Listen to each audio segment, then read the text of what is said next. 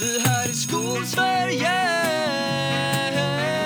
Podden som handlar om den svenska skolan Med Karin Berg och Jakob Mölstam.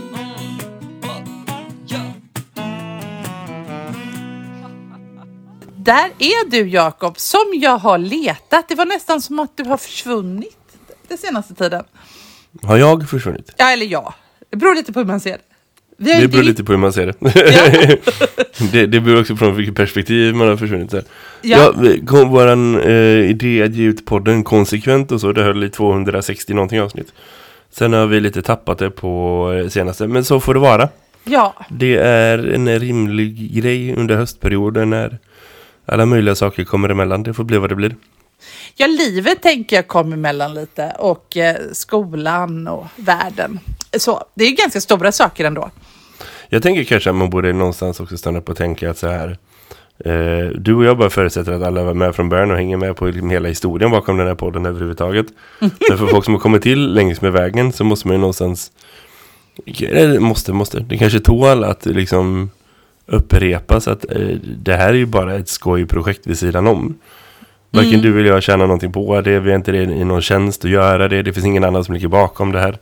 Vi startade för att vi båda två ville lära oss tekniskt hur man gör podcast för det hade varit roligt att göra med elever för typ 7-8 år sedan.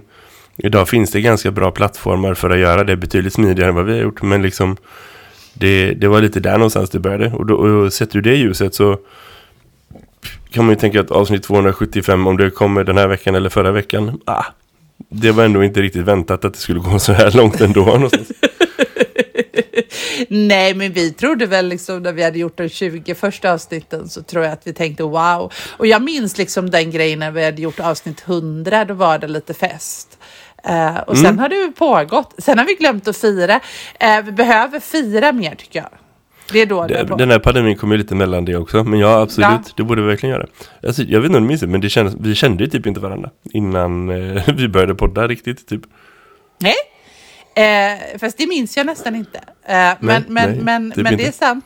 Eh, det, det, jag sa väl bara det till dig på en sån här Ed-camp, eller vad hette det? Hette det inte så? Ed-camp? Jo, kan det inte? jo, Jo, jo, det hette jo, så. Eh, man, och man samlades lärare och vi var på Schillerska och jag sa, eh, och på, på min skola. Och så samlades, man fick liksom bjöd in alla lärare som ville diskutera för skola och så pratade man om olika ämnen. Och på en sånt arrangemang som vi arrangerade då, några stycken, där du var en och jag var en, så sa jag väl tror jag, jag vill podda, hur gör man det? Vet du det? Och då sa du, nej det vet jag inte, men vi kan väl prova. Mm, ja, men typ. typ. Så i mitt minne, det är mitt perspektiv av det hela. Ja, absolut, absolut. Det är apropå att vi har försvunnit lite. Så vad, hur är läget annars då? Jo, jag, jag, jag har ju jag har haft en, en äh, men det är ju intensivt och det är mycket och så naturligtvis. Och jag, jag tror att jag börjar liksom se, eh, helt utan att jag ska egentligen inte gå in på det, men jag ser lite konsekvenser av pandemin bland mina elever på skolan. Att det har varit lite extra dramatiskt och lite extra konflikt, alltså lite saker som man måste puffa rätt och puffa till har jag upptäckt den här veckan som, som har blivit eh, en analys som jag ägnat här lördag förmiddag åt att eh, jag insett vad det är som har hänt och det, det var skönt att jag gjorde det nu. Eh, det är bra att man följer sina elever på sociala medier eller, eh, utan att de vet om det, höll jag på att säga. Det ska man inte göra. Man ska inte följa sina elever på sociala medier, men man kan ha ett konto där man följer sådana här stora skolkonton på sociala medier kanske. Eh, som, alltså vi har så här Schillerskas gossip och sånt där. Eh, där är jag med. Eh, och eh, det kommer att bli andra bullar nästa vecka, så kan vi väl bara säga. Så det är lite grej bland eleverna de ändå. Det är det som Ja, händer. det har, det har blossat upp en gammal skitgrej som, som jag, den var ju utagerad för flera år sedan. Men den har plötsligt kommit tillbaka och jag tänker att det har med pandemin att göra. Att de här eleverna har liksom inte varit under samma tak innan. Eh, som Nej, vi men har det, nu. det där är jätteintressant såklart. För att jag menar, man jobbar ändå i cykler och i en etablerad skola som din så är det ju ändå liksom att det finns tre två rätter och det är saker som tränarna kan som institutionell kunskap sprids till två rätter. Mm. För att man visste tillsammans och några av dem känner varandra lite grann i alla fall. Mm. Och när man inte liksom ses ihop över en tillräckligt lång period så försvinner ju de naturliga mötena och då är det som att man börjar om på ny kultur och man får liksom Man kommer ju alltid få sätta vissa saker, eller så. Liksom vilken stämning man vill ha, vad som ska gälla, vad som ska råda. Det får man jobba med med varje ny elevgrupp man får. Men man får jobba lite hårdare för du är lite mindre med dig. eh, På det sättet, så blir det ju. Ja, Eh, och, det är en del av det. ja, precis. Och vi har ju liksom... Det här var en kollektiv kunskap som uppenbarligen har fallit bort. Eh, som, som, eh, som, som skapar ju, du vet, en, en kultur på skolan. Eh, och som man behöver då sätta igen. Och jag vet precis hur jag ska göra. Så det får ju bli liksom sådär klassövergripande arbete helt enkelt. Eh, alltså, du vet, hela skolan får, får sätta tonen tillsammans på något sätt. Mm. Eh, Det är ju ingen idé att gå in och, och eh, eh, hålla så här långa föredrag att nu ska vi inte vara dumma mot varandra, för det kommer ju inte någon bli glad av. Utan vi får liksom vara lite smartare än så. Eh, Även om vi inte ska vara dumma mot varandra. Eh, men det var intressant och jag är lite glad över att, att jag ändå har den kompetensen när det kommer till sociala medier, att jag förstår att inte bli hysterisk, utan jag måste se, ah, okej, vad är det för, vad, vad kommer det här sig av? Och vad är det det står egentligen? Och det här språkbruket, vad betyder det i min värld och sådär? Jag har fått lära mig en sak apropå det språkbruket. Sätter du punkt i sms? Eh, ibland, ja. Ja. Beroende på vem jag skriver med. Ja. Eh, unga människor sätter aldrig punkt i sms, för då är man sur. Jaha. Okej. Så, så man säger så här, är du på, eh, liksom, är du på, eh, är du på väg? Frågetecken. Då är det liksom samma sak som att, är du, fy vad du är dum. vad du är sen, vad jag är tjurig på dig. Eller, eh, kom och ät, punkt. Eller utropstecken ännu värre då. Då är du liksom, då är du, det är, mark, det är en markering på att nu jävlar är det någon som är sur. Så att man är på lite dåligt humör om man använder liksom en, en, en punkt eller stor, eller vet, punkt, framförallt punkt då. Så det gör man inte i sms om man vill vara vänlig. Eh, ja. Eh, ja. Där någonstans försvann du. Ja, men nu kommer jag tillbaka. Eh, så det gör man inte i sms om man vill vara vänlig, eh, om man pratar med unga människor. Det var helt nyhet för mig. Men jag har dubbelkollat inklusive med dem jag bor med, de barnen. Och så skrev Men de. jag tänker det finns, eh, ja, men jag, jag tror, tror att det är så. Att Mm. jag är lite mer eh, loosey-goosey med sånt när det kommer till att skriva med yngre personer kontra att skriva med äldre.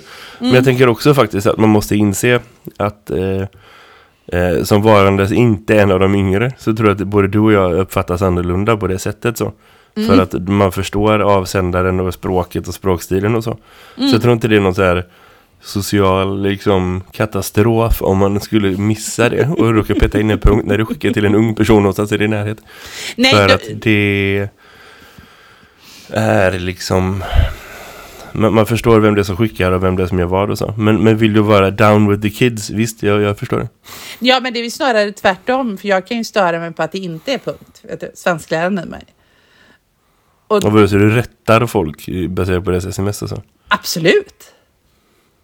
När elever skickar PIM så får de tillbaka det rättat. Mm.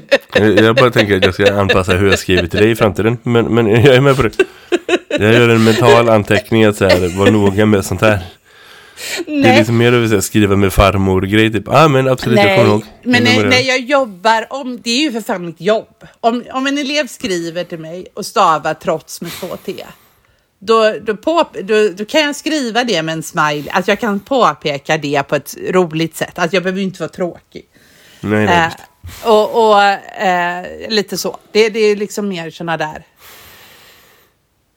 Du vet.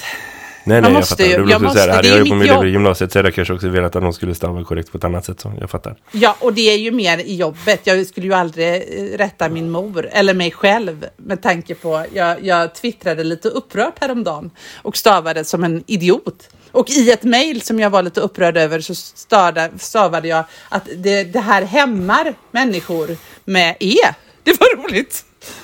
Att det, alltså, man var hemma med E. Det var ju spännande. Så då blev det lite Det här gör att folk stannar hemma. Ja. Eh, det här gör att folk blir... Eh, ja, det hemma. Ja, det var dumt. Ja, skitsamma. Eh, så att stava fel kan man ju göra.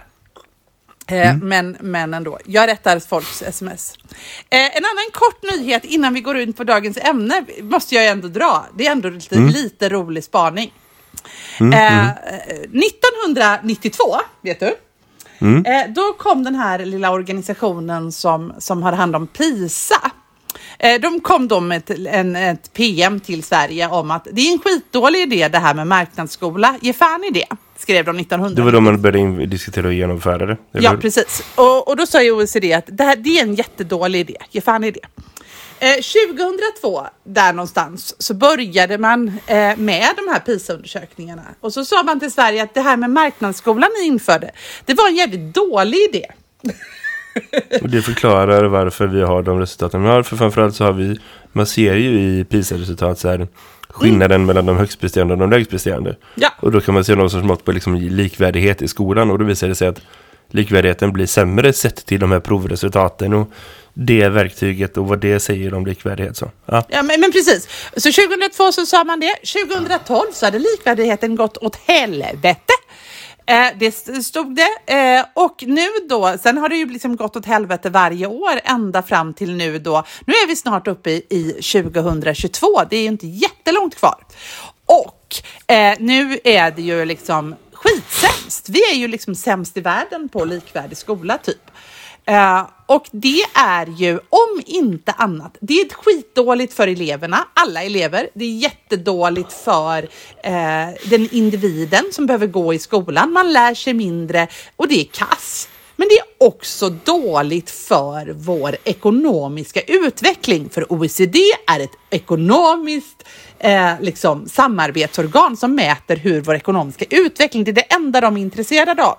Så Eh, jag tänker så här, att de som, de här partierna som vi har, som heter Liberalerna, de heter eventuellt ibland Miljöpartiet, de är lite vacklande, eh, eh, eh, Centerpartiet, Sverigedemokraterna, Moderaterna och KD, det är ändå nästan alla, eh, som Eh, och Socialdemokraterna vill göra någonting åt det lite grann i alla fall. Men de andra vill inte göra någonting åt det. De vill alltså inte att Sverige ska ha en bra ekonomisk utveckling. De vill sänka vårt land till botten.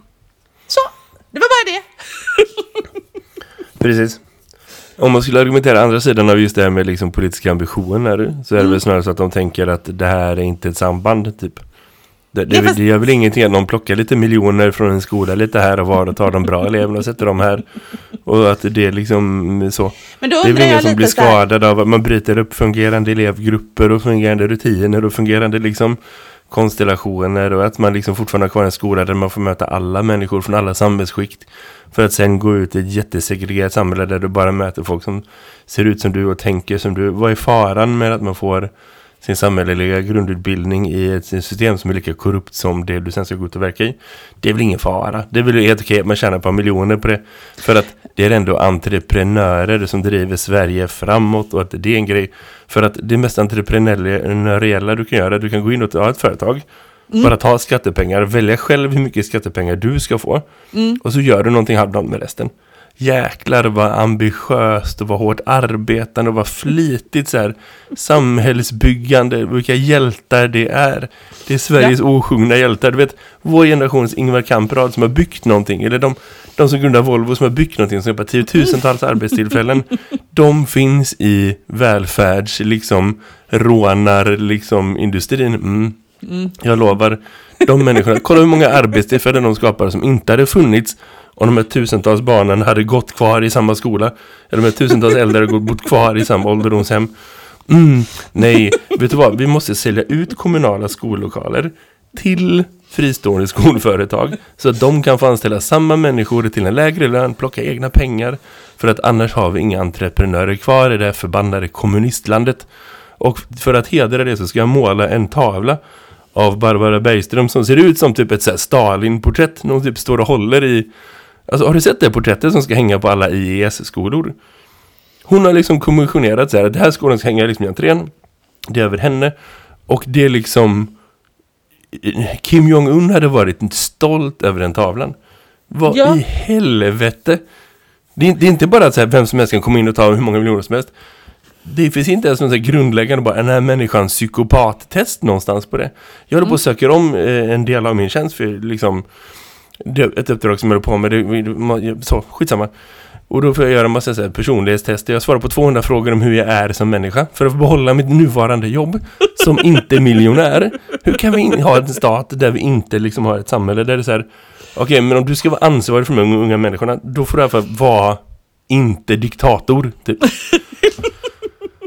Nej, men, och hur kan man inte se sambandet? Hur kan man inte förstå när vi då, de älskar ju PISA, alla de här partierna älskar ju PISA i alla andra sammanhang.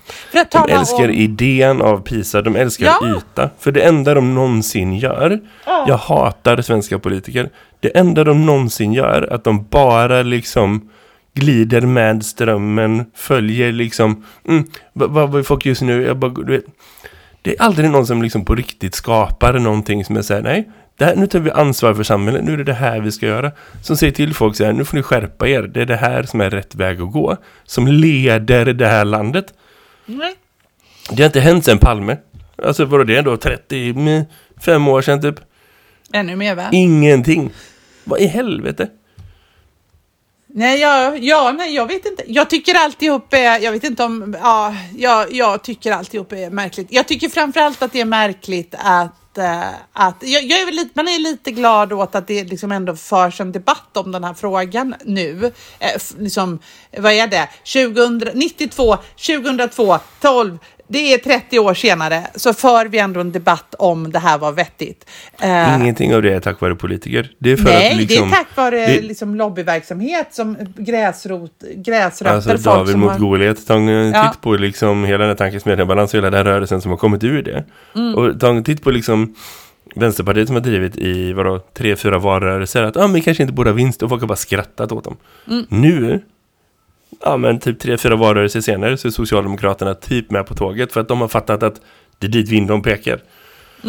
Men det är Alltså vi precis- leder dem och de gör inte ens ett bra jobb i att följa. Varför? Nej, jag hatar politiker. Ja, vi vet. Men det var ju bara liksom en, en, en eh, liten eh, iakttagelse jag hade gjort och jag tänker att, att jag kommer, det, det, är, det, det måste bli någon jävla ändring och det är liksom någonstans så önskar man den journalisten som Eh, i den här valrörelsen som vi ändå är på väg in i att den, jag, jag, jag skulle kunna betala mycket för en journalist som inte släppte frågan i de här partiledarutredningarna. Ja, men tycker ni om segregerad skola då? Är det okej att de här pengarna går hit istället för till elever? Alltså ställde de raka frågorna som faktiskt behöver ställas. Det hade jag, jag hade, eh, ja, jag håller med dig det. Och det finns en aspekt av det för att bygga en brygga in i ett annat ämne sen. Eh, alltså det, det är också så här, för argumentet mot är liksom, det argumentet för friskolor eh, som man hör är ju, förutom liksom det individuella friskolesystemet ska vi säga, inte skolorna Ja, i sig. nej men liksom friskolesystemet så, förutom det, liksom det individuella så här, du, borde få välja själv liksom, om dina barn ska, är intresserade av fotboll så borde de få gå på en fotbollsskola, du vet sådana grejer. Så, så förutom den biten så handlar det om att man jämför med vansinnigt underutvecklade kommunala organisationer. Och så tänker man så här, "Ja, men det här, det här är den bästa lösningen. Varför kan man inte företaget driva det här lite bättre? Istället för att jämföra med vad för kommunal organisation man skulle vilja se. Eller vad som skulle kunna finnas. Liksom så så det, det är en fråga om så här, benchmarking och liksom, målsättningar och så. För att vi, vi kan inte jämföra med, liksom, vi har 290 kommuner. Om en kommun är skitdålig på en grej. Så är det, det den måttstocken som man mäter alla friskolor mot. Och så länge de är bara pyttelite bättre, ja men låt dem ta resten av vinsten då. Det är inte så liksom läroplanen fungerar, det är inte så skollagen fungerar och det är inte så som samhällsutveckling fungerar. Nej. Om vi ska ta ett beslut med så här, ska vi ha marknadsskola eller inte? Så planerar vi för decennier framåt. Då måste vi fundera på så här, vilken kommunal organisation vill vi ha då? Så det är liksom någonstans i, i, i, apropå, ja dels håller folk liksom fötterna till, till elden när det kommer till liksom själva diskussionen och frågan, vill ni ha det så här? Är ni okej med de här liksom konsekvenserna för att några människor ska få plocka gratis skattepengar och göra vad de vill med dem? För det är så man blir rik i det här landet numera. Och det är tydligen någonting liksom hedervärt. Men liksom också så här, vad är det vi jämför mot? Vad är målsättningen med det? Vad är det vi vill få ut av skolan? Så? Jag tror det är jätte, jätteviktigt för det kan inte bli att man liksom inte får kritisera kommunala verksamheter eller att man liksom jämför det med brister som finns där. Nej. Och att det på något sätt skulle vara liksom argument för att, för att inte ha en, kritisk blick på liksom de friskolorna vi har. För att det är, Nej, men, det är den billigaste vägen ut för människor som vill fortsätta göra sig rika på andras bekostnad. Liksom. Ja, och det är ju ett system. Det, det, det är ju ingen som styr skolan. Det är ju ingen som har ansvar för skolan. Det, är ju, in, det blir ju liksom en marknad då beroende på var föräldrarna, eh, eh, det, det, är liksom, eller föräldrarna eller eleverna eller de, vad man liksom vill ha levererat. Det blir ju liksom en felaktig eh, bild.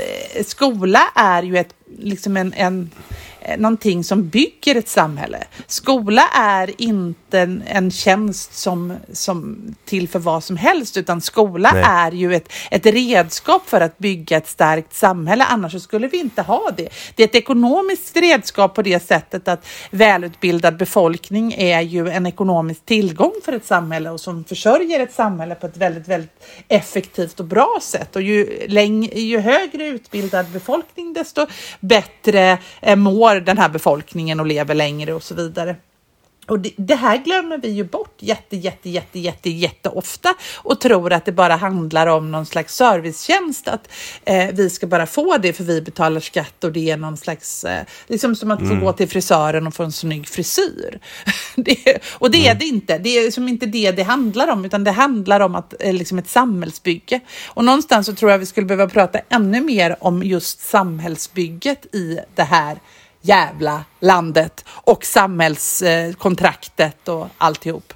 Ja, men jag tror verkligen det. Jag tror verkligen det. Och det, det, det kräver att man är liksom ärligt kritisk mot alla huvudmän och alla aktörer. Och att man liksom inte släpper blicken på vad som skulle kunna vara så. Ett sånt exempel är, kommer du ihåg att vi pratade ganska mycket om eh, nedskärningar i Göteborgs stad och grundskoleförvaltning och liksom man har så här haft så här svartlistade skolor som har liksom dragit över pengar och liksom man har liksom tagit i med hårdhandskar och så. Det var 2020, oj. Det var 2020. 2021 visade det sig att grundskoleförvaltningen beräknas gå med det största överskottet i modern historia på 4,2 miljarder kronor. Va? Har man vetat om hela, hela, hela hösten. Håll i dig. Eh, så nu i slutet på november när man inser att, jaha, vad gör vi av det då? Så har man bestämt sig för att 1% ska investeras i läromedel, i extra läromedel. De har gått ut till alla 137 någonting skolor och sagt fort som fan, bränn de här pengarna. Så man har skjutit till extra pengar, 1% av hela Men överskottet. vadå, har man vänta, li- vänta lite nu. Ska ni, köpa, ska ni köpa läromedel för fyra miljarder? Nej, nej, nej, nej, nej, Nej, nej, Mm, mm, nej. nej, nej. En procent av det. Det är 40 miljoner vi pratar om. Men det är jättemycket pengar. Det är fortfarande, ja, vi är, å andra sidan ganska mycket elever. Så det är inte, det är inte jättekonstigt. Men, men liksom, det är fortfarande, i, i vissa kommuner så har det varit som att få ett dubbelt anslag av läromedelspengar. Liksom så. Okay. Fick vi i slutet på november. Eh, snabbt löst det här, alla beställningar måste vara gjorda innan 10 december. Nej men sluta. Tack, tack så mycket. Eh, jättebra skött organisation, inga problem alls. Fan, Jättesmidigt, fan vad bra det här kommer att bli bra, inga problem alls. Så liksom runt om i hela Göteborg är alla så här utvecklingsmöten, vanliga möten, alla liksom så här systematiska kvalitetsgrejer bara inställda. För folk sitter och bläddrar i läromedelskataloger och bara, vad, okej, vad gör vi med det här då typ? Det är liksom det minst strategiska investeringar som någonsin har gjorts. Det är bara en procent av alla de här pengarna. För att man inte haft vett att bara så här, liksom man visste i oktober, liksom offentligt visste man i oktober att det här kommer bli mycket pengar över. Och exakt vad de siffrorna landade i, visst det kan pendla lite hit och dit, men man har liksom varit så här, det är mycket pengar kvar nu. Så, så att det är, det, det är liksom en, en udda situation. Och att man då styr uppifrån så här, alla ni själva ute i verksamheterna, nu ska ni få lösa det här, men ni måste lägga inom det här området och ni måste göra det nu. Det är en så intressant styrningsmodell, för det är inte så här, Ja. vi bestämmer att vi köper in alla digitala läromedel så får ni ha alla ni vill. Eller att vi bestämmer liksom att den här grejen vi gör si och så. Men det hamnar liksom, poängen är ju någonstans, man, alltså, man vill göra saker som ska komma nära verksamheten. Det är väl det som är målet då. Och att man, man tänker att nu ska lärare få liksom känna sig uppskattade och de ska få liksom göra saker för sina elever och så. Vi ska skapa konkret förändring. Så då liksom kan vi låta folk vara med och bestämma och så, det är fint. Men vi har liksom tiotusentals lärare i den här kommunen. Det är svårt att liksom att, att låta alla vara med på en två veckors process och så ska man bränna så mycket pengar, det är kanske inte det mest optimala. men- och det är något fascinerande, man väljer just läromedel, det är dit jag vill komma någonstans.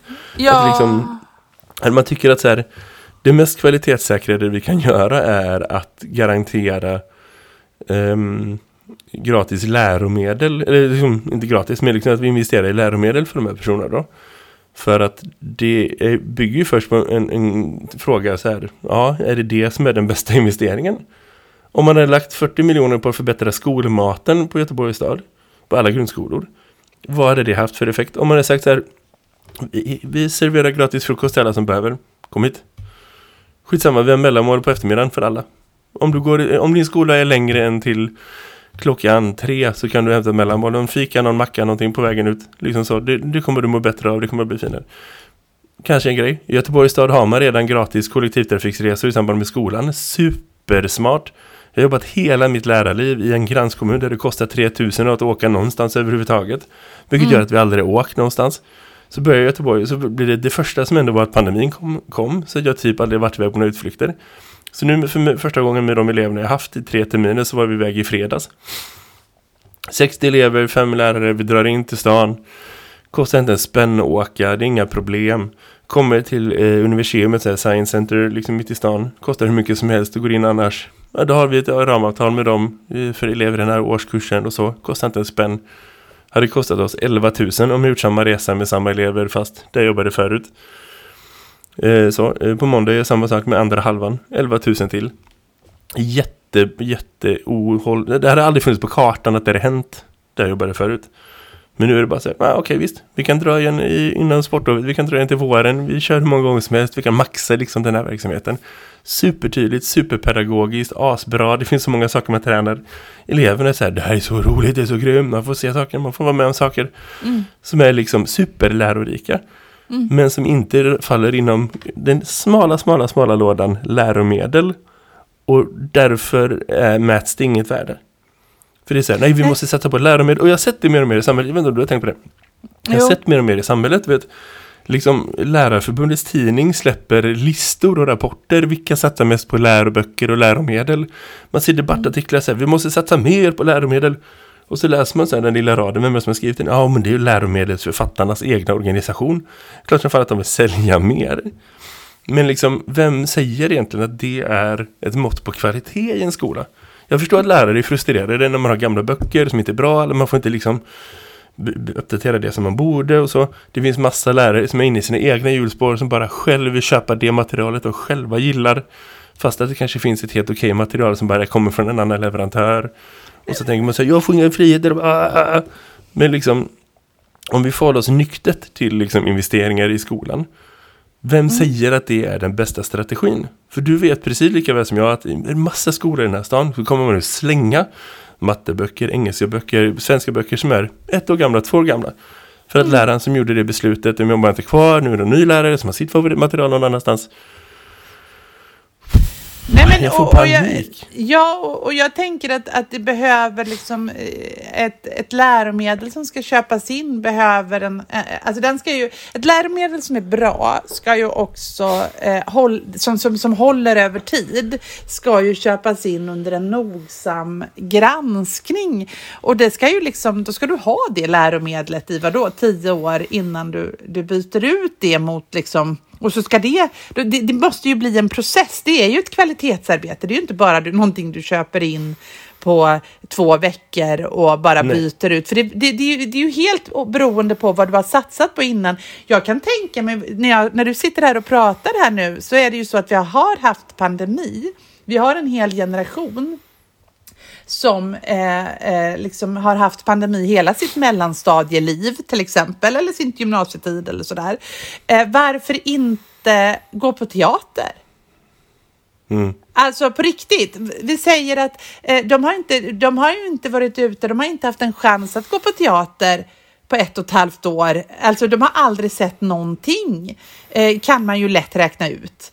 Eh, Varför inte lägga de här pengarna? Och då, det skulle också bli en win-win situation för vilka var det som, som faktiskt f- for illa under pandemin? Jo, det var ju mycket av de här kulturinstitutionerna fick ju liksom, eh, har ju liksom inte kunnat ha öppet Och, och är det någonting som är, som är lärorikt och spännande så är det ju att gå på teater. Eh, om man säger alltså en upplevelse som kan spela roll, som är en kulturell Mm. institution som, du in, som är, är någonting som skulle kunna bli likvärdigt för alla, som skulle kunna knyta ihop skolor, att man går i Askim som man går i, i Hammarkullen som man går där du jobbar, som man går där, jag, där mina barn går. Det är ju också en sån där sak som, som är eh, viktig, tänker jag. Vad är grejen? Det är väl också en lärande grej? Eh, jag, Mm. Som skapar- Ja, det- som skapar mer- Jag tänker liksom att när man har en sån här kort period, när det Mm. är liksom, för man har försatt sig i en situation där man inte har gjort av med här pengarna på ett sätt som man borde ha gjort av med. Mm. man inte har planerat för så här, det här är en massa pengar över. Säkert i följd av pandemin och så. Att man inte har liksom strategiskt jobbat med det, för man har ingen liksom framförhållning överhuvudtaget. Så, så, så bestämmer man sig för nu måste vi göra den här specifika lösningen. Jag tänker så här, men investera i bättre mat. Alla elever klagar över det. Investera i att liksom eh, bygga in de brister, eller liksom eh, by- bygga bort de bristerna som har funnits i pandemihantering vad gäller liksom ventilation och liksom vet, bra lärom eller liksom läromiljöer så. Det kostar mycket, mycket mer än 40 miljoner, men jag menar, gör det på de ställena där det är allra värst då. Investera i liksom fler sådana här ramavtal som vi har just med universitet, för det gäller bara årskurs 5. Avtalet med Göteborgs stad är så här, under årskurs 5 så får du åka hur, många gånger du vill på universitet eh, med skolan så. Bygga ut det till hela mellanstadiet, eller mellanstadiet, högstadiet, om det liksom är en målgrupp som finns i hela, nu tror jag inte riktigt att det är det, men ändå. Eh, Hitta fler sådana partnerorganisationer där det är på det sättet. För guds skull bara investera i skolbiblioteken. Vi ska Ja, köpa det hade läromedel, men vi har liksom massa bristande bättre. skolbibliotek i den här stan som inte får lägga en enda spänn på det för att det är tekniskt sett inte läromedel. V- var det viktigt Ah. att göra den avgränsningen? var det vadå? någon som var så här, Så- så vänta lite, app, app, app, app, det här blir kaos om vi köper skönlitteratur. Man Nej. kanske kan räkna det som läromedel, men det kanske, man kanske kan det, vad vet jag. Men liksom, är du med? men Poängen vänta är så här, lite, vem vänta har gjort den här avgränsningen? Vem har tänkt att det var en bra idé? Varför säger man inte bara så här, det här skulle kunna vara liksom att så här, vi- ska styra upp det här på olika sätt. Med en skolbibliotekscentral i den här stan som till och med skulle kunna centralisera inköp. Köp eh, 300 av den här, 300 av den här, 300 av den här, skicka ut. Ni behöver inte bestämma någonting, vi löser det åt er. Det kommer boklådor i januari, vi köper dem nu, ni behöver inte lyfta ett finger. Bara men- det, bara det hade varit lite bättre faktiskt. Ja men det hade ju varit fantastiskt. Jag tänker bara, jag, vi, vi, vi lägger, vi har ju det i våran, vi har ju ett jävla, det har jag ju sagt förut, vi har ju en fantastisk skolbibliotek hos oss och det är ju helt absurt att vi har ett så bra när, när det, men, men vi har ju det med två väldigt engagerade bibliotekarier eh, som gör att vi har ju sådana boklådor som vi kan hämta, men också så kan vi köpa in ganska billiga klassuppsättningar. Och just poängen med klassuppsättningar, de håller inte, de håller i två, tre år. Sen, sen, är det liksom, sen har man läst dem och man orkar liksom inte undervisa om samma bok flera år i rad för att man blir uttråkad som lärare. Man är inte mer än människa, det är bara så. Eh, men just det här att man som grupp läser samma bok när man ska undervisa i att läsa litteratur. Det finns så jävla mycket värt i det och då bygger det ju på att ungarna har boken. Och hur många klassuppsättningar har ni på er skola? Nej, jag kan inte svara på den frågan. Men vi har en del. Eh, Men det är också för att vi är en ganska nystartad skola så vi har fått investeringspengar och grejer. Så det, det är inte superdåligt. Men det är inte liksom vrål mycket heller, absolut inte. Det är fortfarande ännu ett bibliotek under uppbyggnad, det är det ju. För det borde ju finnas och, det, och jag tänker även boklådor och att få. Jag tänker att det här borde ju se ut så här på och är det någonting man alltid kan lägga lite pengar på så är det ju just en klassuppsättning av någon helt ny bok som kommer. Som, som det är det jag menar, att i. Göteborgs stad så har vi en skolbibliotekscentral som centraliserar klassuppsättningar. Som lärare kan du beställa, jag vill ha den här titeln, jag vill ha så här många, så får du det levererat med internposten. Det kommer, du får den så länge du behöver, så lämnar du tillbaka den. Och det, menar, det, det är en verksamhet som är fenomenal när man har så många skolor som vi har. Det kanske inte är liksom ekonomiskt hållbart i en kommun med 11 skolor eller så. Vilket är mer naturligt än att ha 137 liksom. Men fortfarande, det finns så många saker i den här verksamheten där man hade kunnat göra liksom mer minst lika verksamhetsnära beslut, men som hade varit i alla fall inte sämre. Nej, Än att man ju, liksom bara kastar ut pengar på ett smalt område bara för att det finns en enorm... Jag, jag, jag vill inte vara konspiratorisk eller så, men det känns som att så här, det har hänt en hel del senaste månaderna, senaste halvåret. Där läromedelsförlagen och läromedelsförfattarna har fått en, en mycket större påverkan och genomslag i samhällsdebatten. Och det är intressant. Och någonstans så här applåder till dem att de har lyckats liksom få igenom en agenda i Sveriges största liksom, organisation på något sätt som är styrande. Och det är, ingen, det är ingen som förlorar på att det finns det i läromedel, det är inte det jag säger. De är liksom inga fiender som, som skor sig på skolor på samma sätt som de är som välfärdsrånar liksom ligorna någonstans. Men liksom, ja men man borde se dem som det. Men, men liksom så. Men det är fortfarande så här, det är ju ett särintresse. Som borde få ha den makten som alla särintressen har. Att man säger, ja men vad tror ni om det här? Ja tack så mycket, vi ska tänka på det. Hejdå. Det är en försäljare. Ja. Det, det är så här, om man skulle jämföra det med liksom en mänsklig eh, interaktion. För att eh, så skolan är så stor att man inte fattar det. Men det är någonstans som att det ringer en telefonförsäljare och vi säljer på ett larmsystem typ.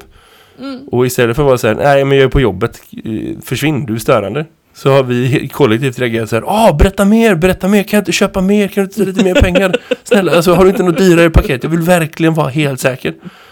Det är så här, ja stopp, det här kanske är en bra idé, men där någonstans lite- är vi med skolan någonstans. Ja, absolut. Och jag tänker ju också att, att vi har pratat jättelänge på, vi köpte ju in det läromedlet vi har i svenska, köpte vi in då när den nya läroplanen kom. Så det är ju ändå några år. Det har några år på nacken. Det börjar bli dags. Det är ju som tio år. Det kom ju 20, eh, 2011 köpte vi den. Och vi börjar ju liksom tänka att vi behöver ha ett annat. Men problemet är ju då när vi liksom får såna här, du vet, eh, ex, lex, exemplar som man kan, du vet, lärarexemplar som man kan, utvärderingsexemplar, så heter det. Så är det ju inte så bra. Nej, Alltså jag förstår. Är inte det. det, det, att det är alldeles, eh, för att alltså ska det vara bra så ska det vara adekvat, ganska mycket text. Det är svår, vi, vi, de går på gymnasiet, det ska vara text som är liksom tydlig, det ska vara saker de kan plugga in som ändå sätter litteraturen i sitt sammanhang eller språkhistorien i sitt sammanhang. Jag vill kunna liksom, eh, jag jobbar mycket med, du vet, att utse jag tycker om att jobba på det sättet att vissa elever får vara, eh, alltså om de jobbar i grupper så vill jag att ni, nu är ni experter över det här området så, så blir ni experter över det här området och sen samarbetar experterna med varandra. Det tycker jag är liksom, alltså i slutprodukten, att man liksom inte låter en grupp jobba utan att alla har ett ansvarsområde, för det blir liksom inget bra. Eh, utan, eh, och, men då vill jag ju inte att de ska sitta och söka information på internet, för det tar för lång tid.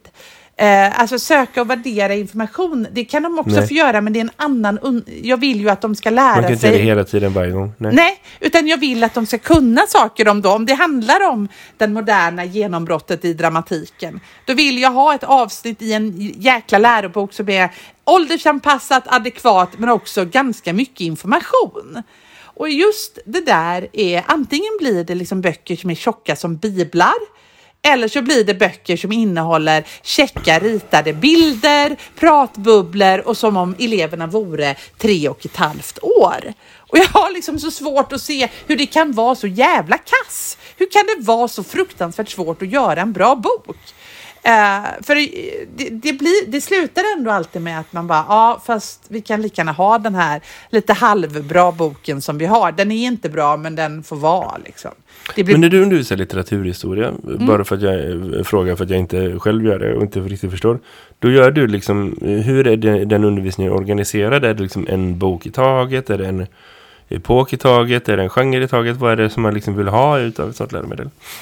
Ja, alltså man vill ju ha det Alltså man vill ju ha en, alltså man vill ha en epok i taget i litteraturhistorien, i alla fall vill jag det, så att eleverna får sammanhanget. Alltså, eh, ett av kunskapskraven handlar ju om att de ska se hur samhället utvecklas och hur litteraturen påverkar samhället och hur samhället påverkar litteraturen. Alltså den kopplingen. Att, eh, att eh, liksom Voltaire när han skriver sin, sin, sin samhällskritiska texter så påverkade det en hel värld samtidigt som eh, Voltaire var ju naturligtvis också påverkad av sin samtid. Du med det växelspelet liksom. Mm, mhm. Eh, och då vill man ju ha ett läromedel som någonstans tar upp anti, alltså då i årskurs två där det är mycket litteraturhistoria, så vill man ju ha ett läromedel som tar upp de här, alla i de här eh, epokerna med, eh, och egentligen så vill man ju ha strömningarna och sen kan jag välja bok. För det behöver inte läromedlet göra åt mig, för det kan bli sådär att, att eleverna blir jätteintresserade av Goethe ena året och nästa år så är det inte alls, nu är Goethe romantiker och inte som Voltaire. Men, men skitsamma. Eh, Men då att- tänker jag att man borde utforma ett sånt läromedel så att det finns en grund, grund som bara är liksom nästan den historiska liksom sammanhanget Ja. någonstans. Själva tidslinjen så. Bara så man får en känsla av vad som är. Och att det sen finns liksom fördjupningsdelar som man kan liksom ha till. Där det är så här, det typ, man har den här boken och då får du till de här liksom lärarhandledningen till och de här liksom lärar till som är liksom en del av det. Att man liksom gav ut böcker som var inte bara att man, de var billiga nog att köpa för att ha en klassuppsättning utan också liksom att de var pedagogiskt inramade så. Att första kapitlet var liksom det här är de uppgifterna vi ska göra, det här, är- det här är det som hör till, det här är det du kan, alltså en återkoppling till det basläromedlet, den här tidsramen då någonstans. Man kunde läsa om sammanhanget runt omkring. Och sen kommer själva boken då. Ja men precis, det hade varit fantastiskt och det hade varit fantastiskt om man hade kunnat liksom få en läsguide för de här romanerna. Eh, för att man behöver ju samtala om, elever läser inte böcker, har vi pratat om hundra gånger, de behöver hjälp i, det behöver liksom eh, guidning i litteraturläsning och det finns en del sånt material. Men det är för eh, det finns liksom ingen som har tagit det helhetsgreppet som jag har sett, som jag eh, känner att åh, vad, vad det här känns prisvärt och vettigt att köpa in, utan alltid blir det, det faller alltid på, på någonting liksom. Eh, att ingen, eh, och jag tänker att det också har med upphovsrätt att göra och lite sånt. Men, men ändå, det här är ju gamla böcker. Jag, ja, jag vet inte. Men, men i alla fall så, så kan jag tycka att de här läromedelsföretagen, vi, förr i världen hade man ju en så statlig granskning av läromedel. Det försvann också när skolan blev marknadsanpassad. Eh, så vi, vi måste ju vara duktiga på att granska det vi köper in. Eh, och då är det liksom så där att vi har 290 kommuner och sen har vi en jävla massa huvudmän och alla vi ska sitta på den kompetensen. Och det är inte ens så att kommuner liksom bestämmer Nej. läromedel. Nej. I normala fall så är det liksom du vet, en ny lärare börjar på att säga och så vill den Mm. personen ha sin grej för den har redan en färdig planering för det. Eller den Mm. är bekväm med det här och det här. Eller den tycker det här och det här. Ja, Och det är då liksom... är det ju. Och det är helt sjukt att det får vara så, för någonstans så Mm. är det ju så att en, en enskild skola kan rimligen inte ha kompetens i att, eh, i att köpa in Eh, liksom, att, att kunna granska liksom, all den här eh, eh, läromedlen som finns. Eh, kompetens i att också eh, förstå de här digitala läromedlen. Hur komparerar de med den lärplattformen vi har? Hur funkar det? Alltså det är så otroligt många saker som den enskilda skolan i Sveriges skolsystem måste klara av och där rektor lämnas att styra som blir liksom nästan absurt tycker jag. Det är verkligen det. Men då får du också fråga lite så här. För att Mm. komma tillbaka till eh, min växande konspiration. eh, Så. Mm. Det systemet är ju skitbra. Designat för den som vill sälja mer. Ja, När du har ett system där kunden inte kan fatta informerade, informerade och strategiska beslut. Mm. För det enda det gör är att det genererar ju mer köp. Så. Det genererar så här, åh nej, vi borde köpt in mer av det här, nu, nu vill jag byta igen.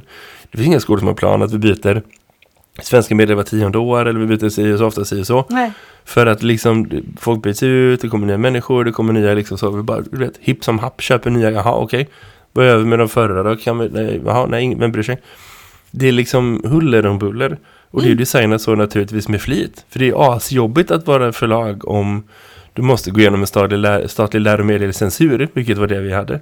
Ja, Det var censur på det. Det var liksom inte tillåtet att kalla det läromedel om det inte var granskat och godkänt av staten. nej. Det är ju super, super mäckigt om det ställs någon sorts centrala kvalitetskrav. Det förlorar man ju pengar på för du måste lägga mer pengar på att göra bra saker, på att få dem granskade, för att få dem godkända. Om du har gjort fel någonstans, då måste du rätta till det innan elever ser det. nej det är jag klart att det är jättekostsamt. Åh, vad smidigt och skönt det är för de här människorna som tänker vi vill sälja så mycket som möjligt utan att behöva göra så mycket som möjligt. Så. Men jag tycker det är otroligt problematiskt att till exempel lärarfacken numera då publicerar att av det här eh, liksom, antalet läroböcker som ett mått av kvalitet på skola. Jag tycker det är otroligt problematiskt att, att det liksom någonstans finns lobbyister. Jag vet att det finns folk som liksom har fått, eh, alltså du vet, att det, ja, om man läser, följer liksom debatten på Twitter bland lärare så är det också någon slags liksom att ah, jag har inte fått ha någon lärobok på flera veckor, äh, du vet, eller flera veckor, flera år eh, och så vidare. Att det, det... Och det i sig är ju sorgligt att det ska vara Ja. liksom, sådana tillstånd i skolans system så. Ja. Men lösningen på det kan inte vara det som vi ser idag. Nej! Det är inte en bra sak att man kastar ut pengar i alltså, sista november som ska vara brända den 10 december som måste ligga inom det här och det här området. Och som varje skola själv får lösa, varje arbetslag själv får ju lösa, varje område själv får lösa så. Nej, det kan inte vara bra. Det kan inte Det, vara det, det, det, kan inte vara den bästa lösningen i alla fall. För det, gör att allt annat stoppar upp och det gör att allt annat liksom bromsar på vägen. Karin, Ja. vi hade fler saker att prata om men vi är redan uppe i 45 minuter. Så frågan är om vi ska ta och pausa lite med det till nästa Jag vill vecka. ska pausa lite mer. Jag vill bara, eh, ja, ja, ja, det, jag vill bara säga en sak. Mm. jag. jag vill avsluta med en sak som jag gjorde i veckan, eh, som jag avslutade min vecka med.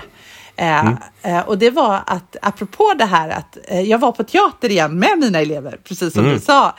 Och jag är inte, de här eleverna har ju, går teaterlinjen och har inte fått se teater i princip, för att de Nej. har ju haft pandemi. Eh, och då var vi, för, visste du att vi har eh, barn och ungdomsteatern, alltså nationalscenen för barn och ungdomsteater, ligger i Göteborg. Visste du det? Nej. Nej. Backa teater är alltså barn och ungdomsteaterns eh, nationalscen. Precis som Dramaten är den andra teaterns nationalscen. Alltså Dramaten i Stockholm är nationalscen för vuxenteater om man får uttrycka sig så. Eh, Medan eh, Backa teater är nationalscen för barn och ungdomsteater. Alltså är, vår, är det ju faktiskt synd och skam att Göteborgs stad inte har ramavtal med Backa kan man ju tycka. Det borde ju varenda unge ha varit på Backa teater av den Jag vet inte anledningen. om det finns. Men, men det borde ju finnas. Absolut, det borde Ja. vara. Det, var, det, det borde vara eh, så himla många som gör det. Sen Ja. Lite, vad innebär det att det, när någonting är en nationalscen för någonting? Nej, men man får lite extra för att man ska utveckla verksamheten om att man ska liksom, man anses liksom vara den som då ska leda utvecklingen i det där på något sätt. Antar jag. Eh, ja, det är jättekult och det är, vi, vi har ju bestämt då att eh, på våran gymnasieskola att alla ska under sin gymnasietid ha fått, fått ett besök på, på Backa teater oavsett om du går teaterlinjen eller om du går eh, naturvetenskaplig linje eller samhällslinjen eller så. Eh, Så det här var ju, eh, vi var och såg Pirandello, sex roller söker en författare. Eh, fantastiskt föreställning. Så jäkla bra var det. Vad roligt. Eh, och jag var så upplyft och det var så roligt. Och vet du vad det bästa var? Nej. Med alltihop. Det var spårvagnsresan hem. Med en Alltså? elev som inte brukar säga så mycket. Som var helt uppfylld av den här upplevelsen. Eh, och som var helt upptagen av scenografin, av effekterna, av historien, av det hon hade upplevt. För teater är ju inte som bio eller som, som någonting annat, utan det är, ju, det är ju lite vad det blir just där och då. Eh, och hon hon gick inte just teater utan hon gick en annan linje. Och hon var otroligt upptagen av Eh, alltså hon hade ju sett så mycket spännande saker som inte jag hade sett utifrån mitt lärarhåll. Och det samtalet eh, som var några hållplatser på buss 16 in mot stan, det var så jäkla fint. Och jag tänker att alla våra unga borde få se mer teater, tänkte jag då. Ja, absolut. ja, Jag är helt med på det. Karin, det var roligt att vara tillbaka i, ja. i poddvärlden ändå. Det finns en orsak till varför vi har gjort det här så pass många gånger. Fast att det inte riktigt var planerat ändå. Nej, eller hur? Eh, Yes, yes. Vi får höras igen nästa vecka. Vi får hoppas att det blir nästa, nästa, nästa vecka. Att vi inte liksom skjuter upp det mer. Det hoppas vi. Eh, roligt att se dig Jakob, i den här Du, datavärlden. Ja. Det är Ha samma, bra. detsamma. Ha det gött, hej. Hej, hej!